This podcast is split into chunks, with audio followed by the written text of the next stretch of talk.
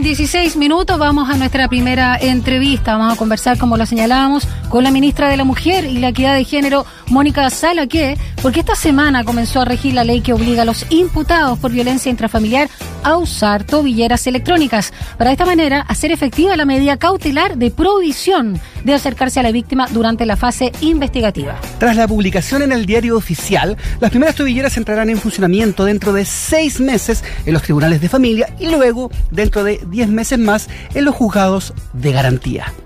Y ya estamos en contacto con la ministra de la Mujer y la Equidad de Género, Mónica Salaque, acá en Radio USACH, y le damos la bienvenida, por supuesto. Muy buenos días, ministra. ¿Cómo está? Buen día. ¿qué Muy buenos Daniela, Rodrigo, eh, muchas gracias por generar este espacio de conversación y contarte que indudablemente como ministerio estamos muy contentos. Esta ha sido una semana eh, muy relevante en avances para la agenda mujer, eh, lo cual también nos va a ayudar a, ir cerrando brechas, a ir eliminando discriminaciones y por supuesto ir entregándole una mayor protección a las mujeres. Ministra, eh, junto con, con, esas palabras, quiero preguntarle cuál era la situación anterior a esta medida, porque hubo una trimitación muy prolongada, ¿no? Siete años. Así es, efectivamente aquí había una moción parlamentaria de la senadora Adriana Muñoz que estuvo siete años en el Congreso y nunca consiguió el patrocinio del Ejecutivo, porque recordemos que esta es una ley que requiere eh, gasto, o sea, tiene gasto y requiere mm. que se le asignen recursos. Eh, nosotros como gobierno el año pasado introdujimos también un mensaje presidencial que iba en, la, en una línea muy similar, que también buscaba avanzar en materia de, de protección y es aquí donde yo quiero valorar el apoyo transversal. Logramos llegar a un acuerdo, dado que la, la moción parlamentaria de la senadora Muñoz estaba más avanzada en su tramitación legislativa, pudimos buscar lo mejor de ambos proyectos, se llegó a un acuerdo con el apoyo, insisto, transversal de los parlamentarios y parlamentarias, pero sobre todo nosotros como gobierno estuvimos dispuestos a darle recursos a este proyecto que consideramos tremendamente relevante. El gobierno del presidente Sebastián Piñera, y, te lo digo honestamente, Daniela, cuando yo asumí hace un poco más de un año, el presidente me dijo, Mónica, necesitamos avanzar en dar claras señales de tolerancia cero contra la violencia hacia la mujer. Y esto es una demostración. Aquí nosotros estamos reafirmando un compromiso, un compromiso que estaba en nuestra agenda mujer y un compromiso que tiene que plasmarse en acciones. Y esta es una acción. Hoy día hay una glosa presupuestaria que nos permitirá que a partir de abril los tribunales de familia de todo el país puedan contar con esta herramienta. Y, como bien ustedes decían, a partir de 10 meses más, los tribunales penales, primero, eh, de la región de Coquimbo, Valparaíso y Metropolitana, y a partir del año 2023 en todo el país. Así que esta es una buena noticia porque uno de cada cinco femicidios mm. consumados en nuestro país ha sido realizado por un agresor que tenía medidas cautelares de no acercamiento. Provisión de acercamiento y aún así. Sí, impresionante. Sí, eh, eh, ¿Sabes lo que pasa, Daniela? Es imposible pensar, ni en Chile ni en ningún lugar del mundo, contar con carabineros que estén, tener una dotación de carabineros que pueda estar detrás de cada agresor. Es por eso que un informe que nosotros solicitamos al Banco Mundial también fue claro en decir que si queremos avanzar en prevención como país, tenemos que ser capaces de incorporar las nuevas tecnologías que hoy día tienen georreferencia y que nos permiten monitorear las 24 horas a esa persona que está formalizada, que no ha sido condenada, porque ese, esa es la gran innovación de este proyecto. Mm. Hoy día las tobilleras se utilizan en Chile en caso de personas condenadas, pero cuando hablamos de violencia contra la mujer, cuando ese agresor está condenado, seguramente ya llegamos tarde. Entonces, por eso es tan importante que en el caso de violencia de género se puedan utilizar las tobilleras en el proceso del juicio, que muchas veces es más largo de lo que quisiéramos y lo que ha generado de alguna manera desconfianza en las mujeres. Sí, estamos con Mónica Salaquet, ministra de la Mujer y Equidad de Género. Y justamente la pregunta va con eso, ¿no? De acuerdo a eso. ¿Cómo funcionan técnicamente estas tobilleras? ¿Tienen señales de alerta? ¿Y quiénes son los proveedores de esta tecnología? Así es. Eh, esa tecnología hoy día existe, hay distintos proveedores, eso va a haber una licitación pública, eh, pero esto va a radicar en Gendarmería. Gendarmería eh, va a recibir la primera alerta y Gendarmería tiene la obligación de contactarse con carabineros, el que esté más cerca, la comisaría que esté más cerca eh, del lugar donde eh, sale la alerta. Pero paralelamente, eh, también la mujer va a recibir un mensaje en su celular, cosa que ella también va a poder tomar medidas de precaución hasta que la policía llegue al lugar donde está el agresor. Entonces aquí se están usando realmente las tecnologías que hoy día permiten esto. Hace una década atrás eso no existía, no había manera de tenerlo, pero hoy día es posible y es por eso que estamos dando este paso tan importante. Aquí va a haber una pauta de... Eso también es importante recalcar eh, no es que todas las hombres que estén formalizados van a estar usando tobilleras. Digo hombres porque femicidios son cometidos por hombres, o mm. sea, eh, estamos hablando de un delito eh, bien específico. Y cómo se llama y lo, y lo que lo que sí va a haber una pauta de riesgo es que va a haber una comisión permanente liderada por el Ministerio de la Mujer donde participan Fiscalía, Poder Judicial, PDI, Carabineros de Chile, eh, gendarmería, que son todas las instituciones públicas que juegan un rol importante eh, en, el circuito de violencia y eh, vamos a estar monitoreando y también vamos a estar actualizando esta pauta de riesgo, porque como no está condenado, solamente está formalizado, eh, se va a poder utilizar en, en casos en que el agresor amerite sea, seguramente haya sido reiterativo o tenga un perfil psicológico eh, que indudablemente es un peligro para la mujer o para su familia, eh, pero no sé, un caso de violencia económica, indudablemente no se le va a poder poner tobilleras mientras esté formalizado. Ministra, eh, bueno, la pandemia eh, estuvimos muy atentos también al aumento de, agresiones, de femicidios también, y justamente el año pasado se presentó la campaña Mascarilla 19, esto en farmacia, ¿no? Donde las mujeres con decir esa palabra podrían ser contactadas al número de orientación 1455 o en los casos más graves al 149 ya directamente de carabineros. ¿Cuál es el balance que hay a la fecha de esa campaña a propósito de lo que pasó al interior de los hogares en pandemia con las agresiones a las mujeres? A ver, eh, Daniela, efectivamente la pandemia y el confinamiento eh, vulneró mucho a las mujeres porque muchas se vieron obligadas a convivir las 24 horas del día con su agresor mm. y esto fue una realidad global y vimos, pudimos evidenciar que la violencia aumentó y las mujeres estuvieron más vulnerables y sobre todo lo evidenciamos por el número de llamadas que tuvimos tanto al 1455 como al WhatsApp silencioso. Mascarilla 19 fue una un, una un camino más que ofrecimos, pero indudablemente no fue el que tuvo mejor recepción. Ah, y la política pública que tuvo más éxito, y es por eso que definimos dejarla como permanente, fue el WhatsApp silencioso. El WhatsApp silencioso hoy día se está utilizando tanto como el 1455. ¿Por qué? Porque el WhatsApp le permite a la mujer eh, contactarse con nosotros de manera intermitente. Mm si es que por alguna razón se le acerca el agresor, nos puede georreferenciar, que eso es tremendamente importante, porque muchas veces hemos podido constatar que hay mujeres que llaman a carabineros de Chile, pero como están nerviosas, están asustadas, no dan bien su dirección. Entonces Carabineros, el otro día estaba en la región del Maule, y Carabineros me explicaban, me dijeron que habían dado vuelta alrededor de la manzana y no pudieron dar con la casa. Entonces hoy día el WhatsApp está resultando ser una política tremendamente valiosa y, valorada por las mujeres y es por eso que a pesar de que nació como un canal para dar una respuesta durante la pandemia, hoy día eh, como ministerio decidimos dejarla como permanente y ya eh, tiene su presupuesto para el próximo año también. Así es, ministra. Em, fue despachada la ley que crea el Registro Nacional de eh, Deudores de Pensiones Alimenticias, digo. ¿Se les va a hacer más difícil la vida a los, entre comillas, papitos corazón para que efectivamente paguen?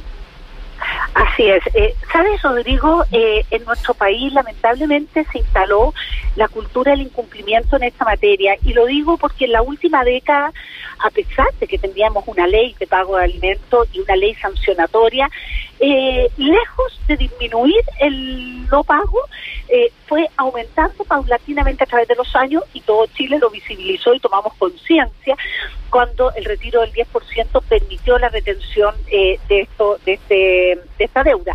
Yo en lo personal, eh, cuando fui diputada, presidí la Comisión de Familia, entonces conocía esta realidad y había impulsado mociones parlamentarias. Cuando el presidente me invita a, liderar este ministerio, una de mis primeras reuniones, yo diría que los 10 primeros días, fue con juezas de los tribunales de familia porque era algo que, que siempre tuve pendiente porque, una vez más, yo como parlamentaria había impulsado mociones, pero sin contar con el patrocinio del Ejecutivo, indudablemente eso quedó como una moción, como tantas otras habían en el Congreso en esta materia. Y, fue ahí donde empezamos a trabajar un proyecto, eh, yo convoqué a una mesa, en conjunto con el ministro Larraín, el Ministerio de Justicia, y fue una mesa transversal con parlamentarios y parlamentarias que habían impulsado mociones similares a las que, como te cuento, que yo personalmente eh, hice en su minuto, y, y también invitamos a los tribunales de familia, al, a la Corte Suprema, a la Academia y revisamos evidencia comparada. ¿Por qué? Porque hay muchos países donde el 80 paga y el 20 no paga, pero en nuestro país el 85 no paga y solo el 15 paga. Claramente había un problema con la ley, una ley que que, que, nos rige y que demostró ser ineficiente y totalmente ineficaz ahí nace este proyecto de ley, es bastante consensuado, el presidente lo dio a conocer el día 8 de marzo de este año y una vez más, con un apoyo eh, eh, de todos los sectores políticos, en prácticamente siete meses eh, logramos despacharla del Congreso y esto va a dar una respuesta efectiva, porque no es una ley que se centre en lo sancionatorio, aunque lo contempla, porque resulta que mandar a la cárcel al deudor no es la solución al problema. De hecho, muchas madres me, han, comentado varias veces que ellas ya no iban a tribunales porque el deudor, el padre de sus hijos, le decía, mira, tú me demandas y menos te voy a pagar. Y lo que nosotros queremos es que se pague, no que el hombre deje de trabajar. Justamente. Entonces, entonces esta ley se hace cargo de eso. Una ley, primero que nada, que quien entre a este registro, que va a ser aquellos que no paguen tres meses consecutivos o cinco de forma intermitente, eh, van a tener una serie de obstáculos que no me cabe duda, Daniel y Rodrigo, que seguramente ellos van a sacar sus calculadoras y se van a dar cuenta que es mejor pagar. lo que es un deber, lo que es un deber parental, lo que habla de la mínima corresponsabilidad que debiera existir entre padre y madre con respecto a la manutención y educación de sus hijos e hijas. ¿Y por qué? Porque él cuando quiera renovar su pasaporte no lo va a poder hacer, cuando quiera renovar su plan de manejar tampoco lo va a poder hacer, cuando quiera sacar un crédito de, 50 eh, UF, eh, UTM, perdón, hacia arriba, el banco se lo va a poder dar, pero el banco está obligado a retenerle un porcentaje hasta del 50% para ponerse al día con las deudas cuando él reciba su evolución de impuestos, se le va a retener. Eh, si él quiere acceder a algún subsidio del Estado, eh, se va a ver limitado eh, a varios de los subsidios. si quiere ser un director de una empresa, por ejemplo, no va a poder ser. si quiere trabajar en el Estado, ya sea en el Poder Judicial, Legislativo o Ejecutivo, el empleador va a estar obligado a retener la pensión y además retenerle entre un 10 y 20% hasta que se ponga al día con las pensiones adeudadas previamente. Si quiere registrar un inmueble o un auto no lo va a poder hacer y si vende un inmueble o un auto, eh, eh, conservador o registro civil le va a retener un porcentaje. Esa y una serie de medidas donde en el fondo, ¿qué es lo que estamos haciendo? Eh, estamos cayendo donde sabemos que hay patrimonio, donde sabemos que él tiene un ingreso y decirle, bueno, perfecto, yo quiero que usted trabaje, yo no le voy a coartar su libertad, pero usted paga. No, por supuesto. Restricciones en pos de justicia y era ahora, ministra.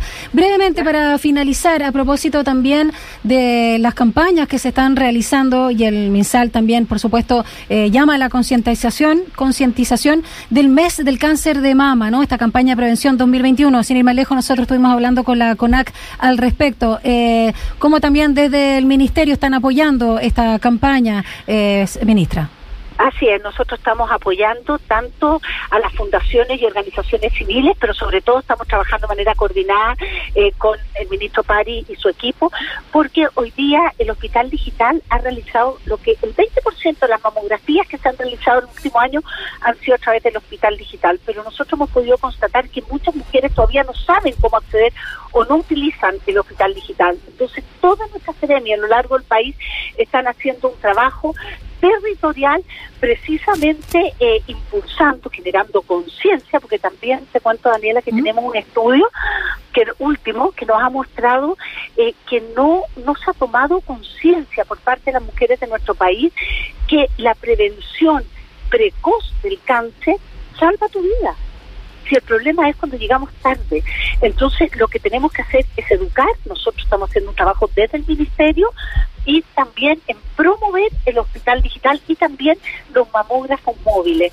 El Ministerio bueno. cuenta con mamógrafos móviles. Yo hace un mes atrás estuve en Magallanes, estuvimos en Punta Arena, ahí con el mamógrafo móvil, promocionándolo, y lo mismo nuestras Ceremi lo están haciendo en los distintos eh, lugares del país. Así que estamos trabajando coordinadamente. Eh, nosotros sabemos lo relevante que es una de cuatro cada cuatro mujeres que mueren en nuestro país muere por cáncer de mama sí. y la verdad que esto podría ser evitable. Eso es, ministra. Excelente. Quería recordar también el WhatsApp ¿Mm? silencioso, ¿no? Eso. Más 569 9700 7000 es 100% seguro, ah. confidencial y con atención 24/7 por especialistas en violencia que van a guiar a las personas eh, con este protocolo de apoyo, ministra.